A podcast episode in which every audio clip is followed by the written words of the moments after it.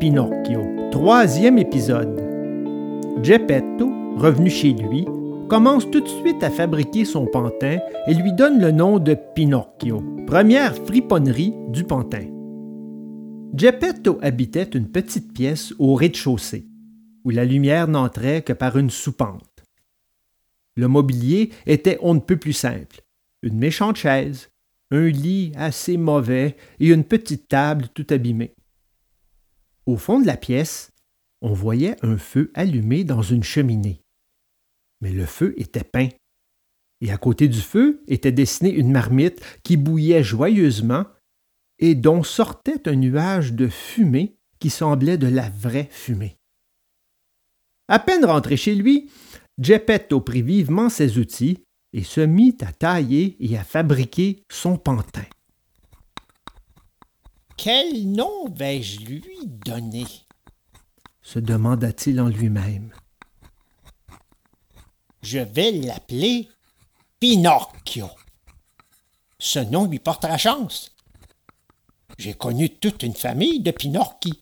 Le père s'appelait Pinocchio, la mère Pinocchia, les enfants Pinocchi, et tous menaient la bonne vie. Le plus riche d'entre eux était mendiant. Quand il eut trouvé le nom de son pantin, il commença à vraiment bien travailler. Il lui fit tout de suite les cheveux, puis le front, puis les yeux. Les yeux terminés, imaginez sa stupeur quand il s'aperçut que ses yeux remuaient et le regardaient fixement.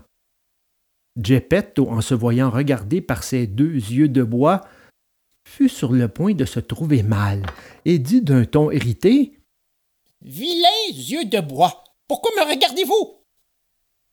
Personne ne répondit. Alors, après les yeux, il fit le nez. Mais à peine fait, le nez commença à grandir.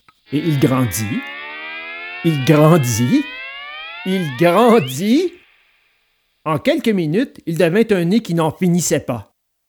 Le pauvre Geppetto s'épuisait à le retailler. Mais plus il le retaillait et le raccourcissait, plus ce nez impertinent s'allongeait. Après le nez, il fit la bouche. La bouche n'était pas encore terminée qu'elle commença à rire et à se moquer de lui. Arrête de rire, dit Geppetto piqué au vif. Mais ce fut comme parler à un mur. Arrête de rire, je te dis, cria-t-il d'une voix menaçante.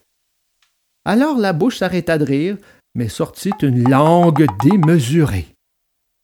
Pour le bien de son œuvre, Geppetto fit semblant de ne pas s'en apercevoir et continua à travailler. Après la bouche, il fit le menton, puis le cou, puis les épaules, l'estomac, les bras et les mains. À peine les mains étaient-elles terminées que Geppetto sentit sa perruque s'enlever de sa tête. Il leva les yeux et que vit-il? Il vit sa perruque jaune dans les mains du pantin. Pinocchio, rends-moi tout de suite ma perruque. Mais Pinocchio, au lieu de lui rendre la perruque, se la mit sur sa tête, à lui, et resta là-dessous à moitié étouffé. À ce geste insolent et moqueur, Geppetto devint tout triste et mélancolique, comme il ne l'avait jamais été de sa vie, et se tournant vers Pinocchio, il lui dit Diable d'enfant, tu n'es même pas terminé et déjà tu manques de respect à ton père.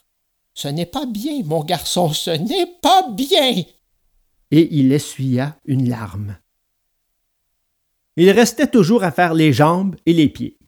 Quand Geppetto les eut terminés, il reçut un coup de pied sur le bout de son nez. C'est bien fait, se dit-il alors en lui-même. Il fallait y penser avant. Maintenant c'est trop tard. Il prit alors le pantin sous les bras et le posa par terre sur le parquet de la pièce pour le faire marcher.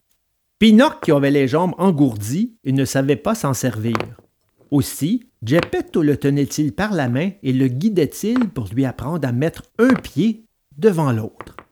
Quand ses jambes se furent bien dégourdies, Pinocchio commença à marcher tout seul et à courir à travers la pièce. Et brusquement, il prit la porte,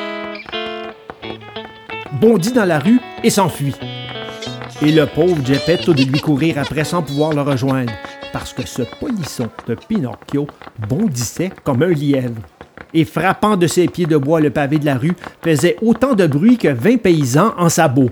Attrapez-le! Attrapez-le hurlait Geppetto.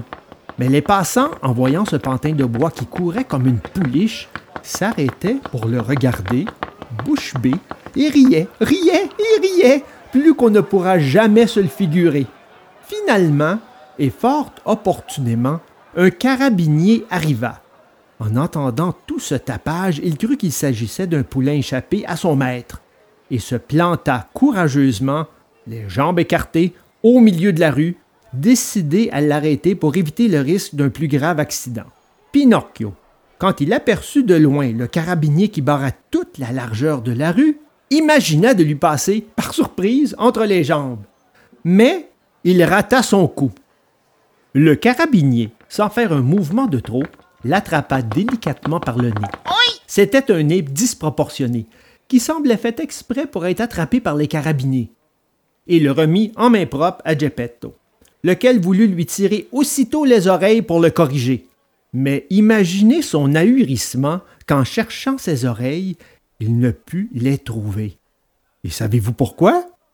Parce que dans le feu de son inspiration, il avait oublié de les lui sculpter.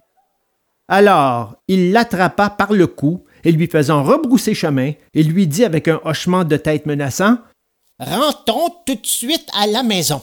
Une fois là-bas, nous réglerons nos comptes. Je te prie de le croire. À cette annonce, Pinocchio se jeta par terre et ne voulut plus avancer.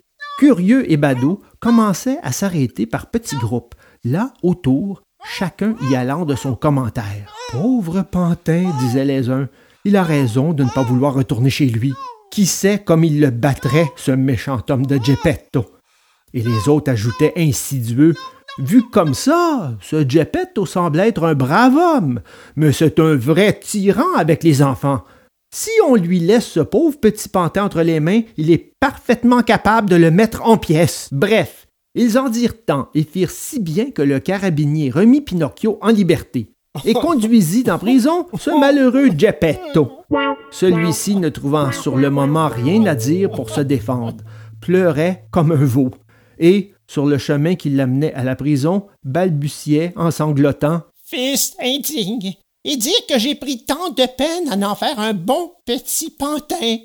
Mais je n'ai qu'à m'en prendre à moi. Il fallait réfléchir avant qu'il ne soit trop tard. Ce qui arriva ensuite est si curieux que vous aurez de la peine à le croire.